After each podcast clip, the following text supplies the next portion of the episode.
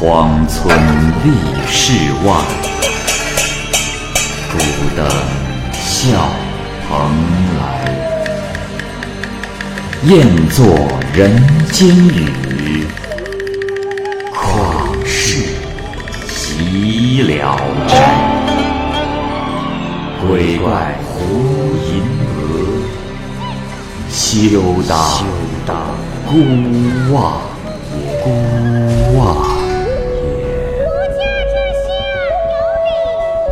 白话《聊斋故事》。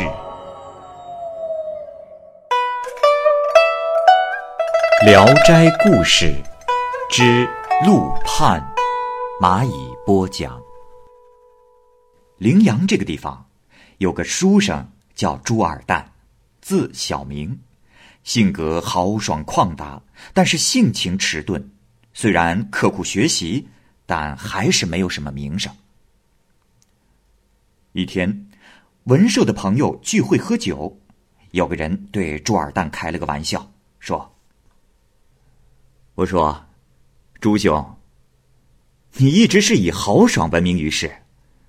如果，你敢在半夜去十王殿，把左廊下的那个判官背来，我们大家凑钱宴请你，如何呀？”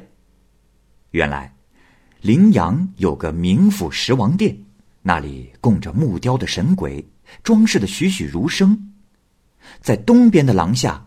摆着一个站立状的判官，他那绿色的脸、赤红色的胡须，面貌很是丑恶恐怖。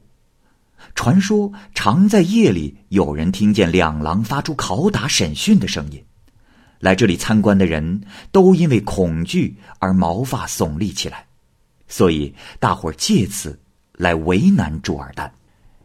朱尔旦听从了好友的怂恿，笑着起身，径直。往十王殿去了。过了一会儿，就听见门外，朱尔旦大声的叫道：“朱兄还在吗？我请的大胡子宗师到了。”众人连忙站起，顿时就看着朱尔旦背着判官，把判官放在了几案上，举起酒杯，一连三次以酒浇地，祭祀判官。大家看着判官的样子，都吓得哆哆嗦嗦，连坐都坐不稳了。于是就让朱二蛋将其背回。朱二蛋又把酒洒在地上，恭敬的向神灵祷告：“弟子刚才鲁莽无礼，希望大师不要见怪。我家离此不远，理应趁着兴致来我家喝酒，千万不要因为人鬼异域所限呐。”说罢。就背着判官走了。第二天，众人宴请了朱二蛋。傍晚，朱二蛋喝得半醉回来，酒瘾未能尽兴，便又点着灯自酌自饮。忽然，有人掀起帘子走了进来，一看来者是判官，朱二蛋连忙起身说：“啊，哎，罢了。”弟子早已料到，昨天晚上我冒犯了您，死期将至了。只见此时，判官张开长满浓须的大嘴，微笑着说：“哈哈哈哈哈，非也。昨天承蒙盛情邀请，今夜偶然得闲，我是来赴旷达之人的约会的。”朱尔旦听了，非常的高兴。拉着判官入座，然后亲自涮洗杯盘，点上烫酒的火。判官说：“呵呵，天气暖和，呃，可以冷饮。”于是朱尔旦听从了判官的建议，把酒放在桌子上，然后赶紧去告诉家人，准备酒菜果品。朱尔旦的妻子听后非常的恐惧，不想让丈夫再去了。朱尔旦不听。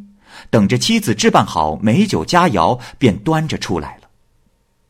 他俩一杯接着一杯的喝，这才问起了判官的名字。判官说：“呃，我姓陆，没有名字。”他们又谈起古代的典籍，判官应答如流。朱二蛋又问道：“啊，不知大宗师是否懂文章呢？”判官说：“呵呵呵，美丑好坏都能分辨。阴间读书作文与阳间大略相同。”陆判官的酒量很大，十大杯一下子就喝完了。朱尔旦喝了一天的酒，这是醉的身子都挺不住了，趴在桌子上，慢慢的睡着了。等朱尔旦醒过来，只见残灯昏黄，贵客已经离去了。从此以后，陆判官每隔两三天就来一次，他俩的感情更加的融洽。有时脚挨着脚，就这么凑合一宿。有时，朱尔旦把文章拿给陆判官看，陆判官就用红笔批改，认为这些文章都不是很好。一天夜晚，朱尔旦喝醉了，就先睡去了。陆判官自己一个人在那儿喝酒。到了大半夜，朱尔旦在醉梦中，忽然感到自己的脏腑内微微的疼痛。睁开眼睛一瞧，只见陆判官端坐在床前，正给他解剖，一条条的整理肠胃呢。朱二蛋一下子惊呆了，问道：“呃，大宗师，我和你没有任何的仇怨，你为什么要杀我呢？”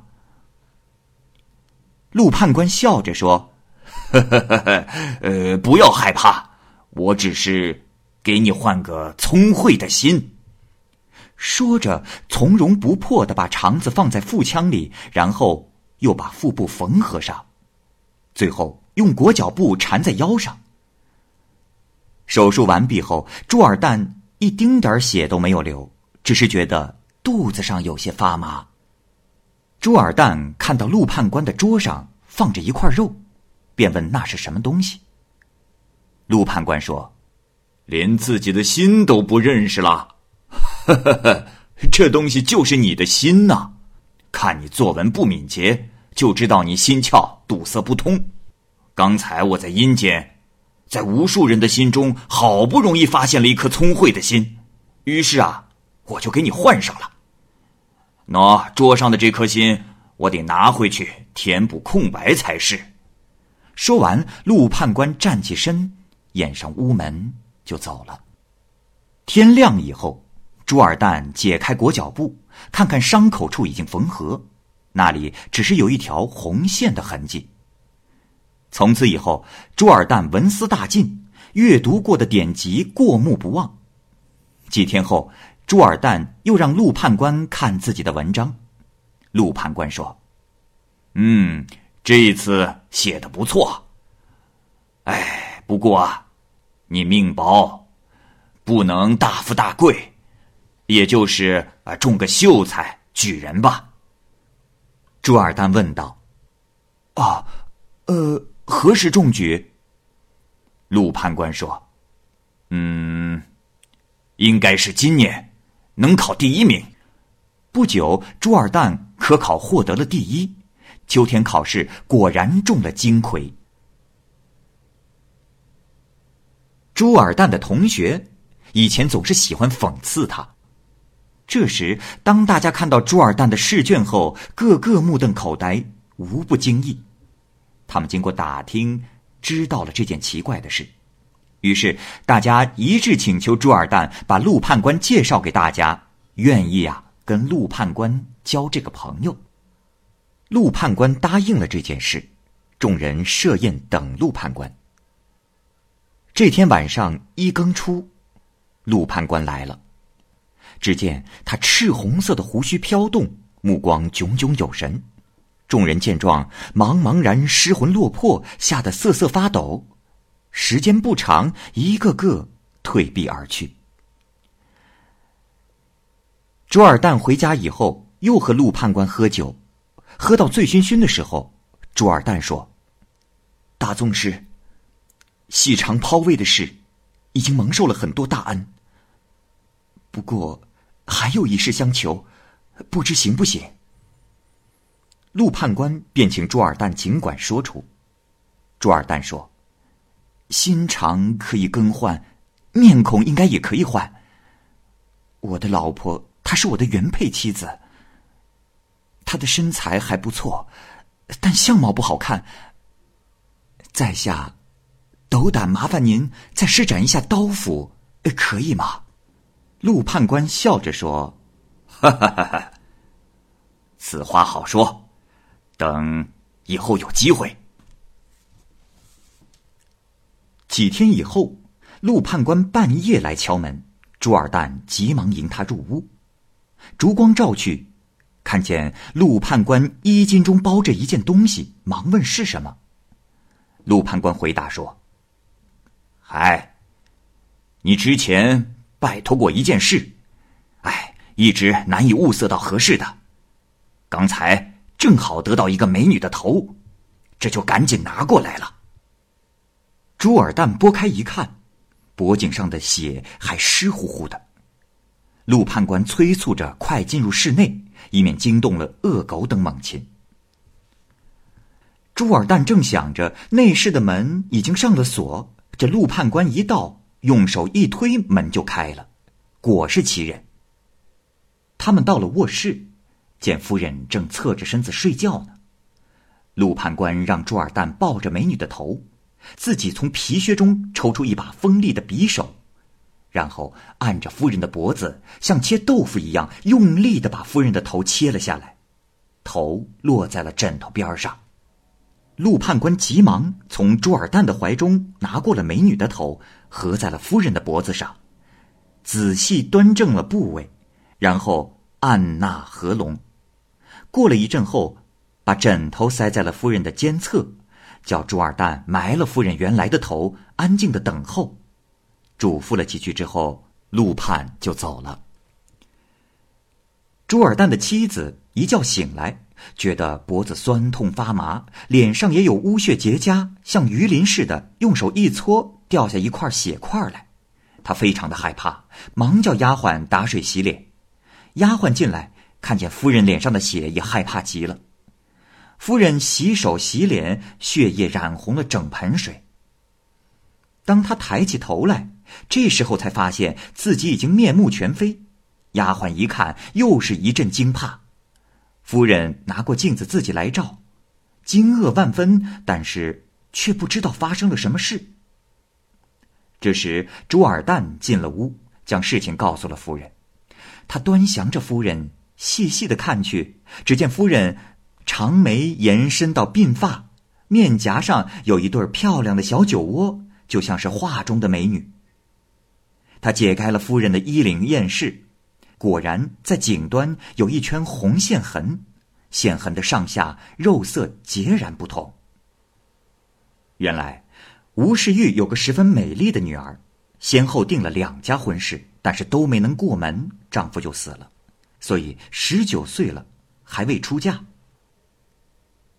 正月十五元宵节那天，他去逛十王殿，当时人群混杂。其中有一个无赖看中了他的美色，便私底下探听他的住址，准备开始行动。那个无赖趁夜黑人稀，用梯子跳过了墙，又在小姐的寝室门口挖洞钻了进去。他在小姐的床边先是杀死了一个小丫鬟，然后向非礼小姐。这个小姐以死抗拒，大声的呼救。此时无赖大怒。用刀把小姐的头给割了下来。吴夫人在半夜听到了吵闹声，让丫鬟去看看发生了什么事。丫鬟看到了尸首之后，惊恐万分。这时，全家上下都惊动了起来。大家把小姐的尸体停放在客厅上，把头放在了脖颈旁，一家人哭得伤心欲绝，闹腾了一夜。等到第二天早上。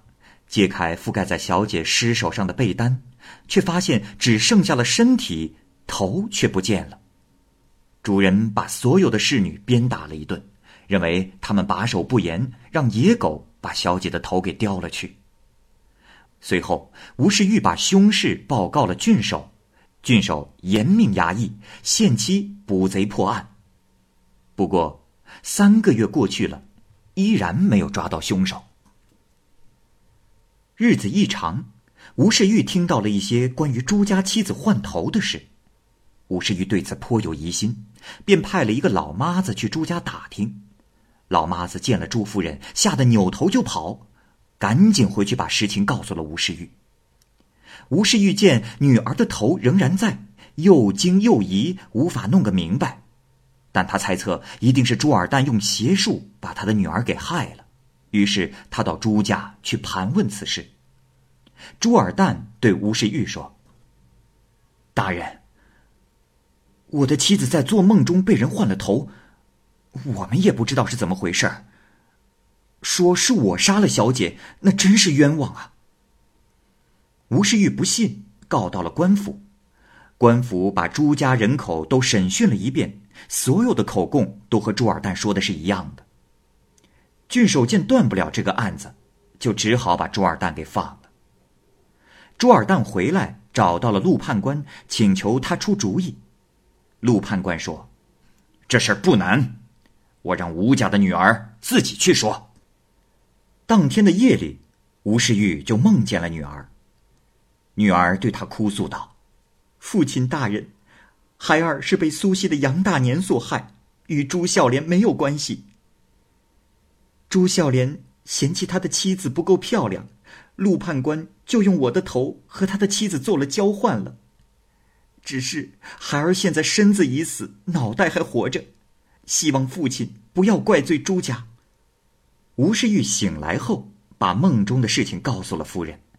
夫人说：“她也做了这样一个梦，所梦之事相同。”于是吴世玉把梦中之事告诉了官府。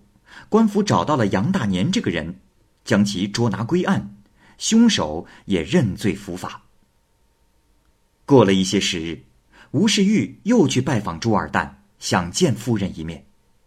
于是朱尔旦就认吴世玉为岳父大人，并且将朱夫人的头和吴家女子的头。合葬在了一起。这个朱尔旦呐，曾经三次进京参加礼部会试，都因为违反考场规则而没有中榜，于是对考试做官这个路子也就灰了心了。三十年之后，有一天晚上，陆判官告诉朱二蛋：“朱兄弟呀，我实话得告诉你了，你的阳寿将尽。”朱尔旦问期限。陆判官说：“还有五天。”朱尔旦问：“陆判呐，那您能救救我吗？”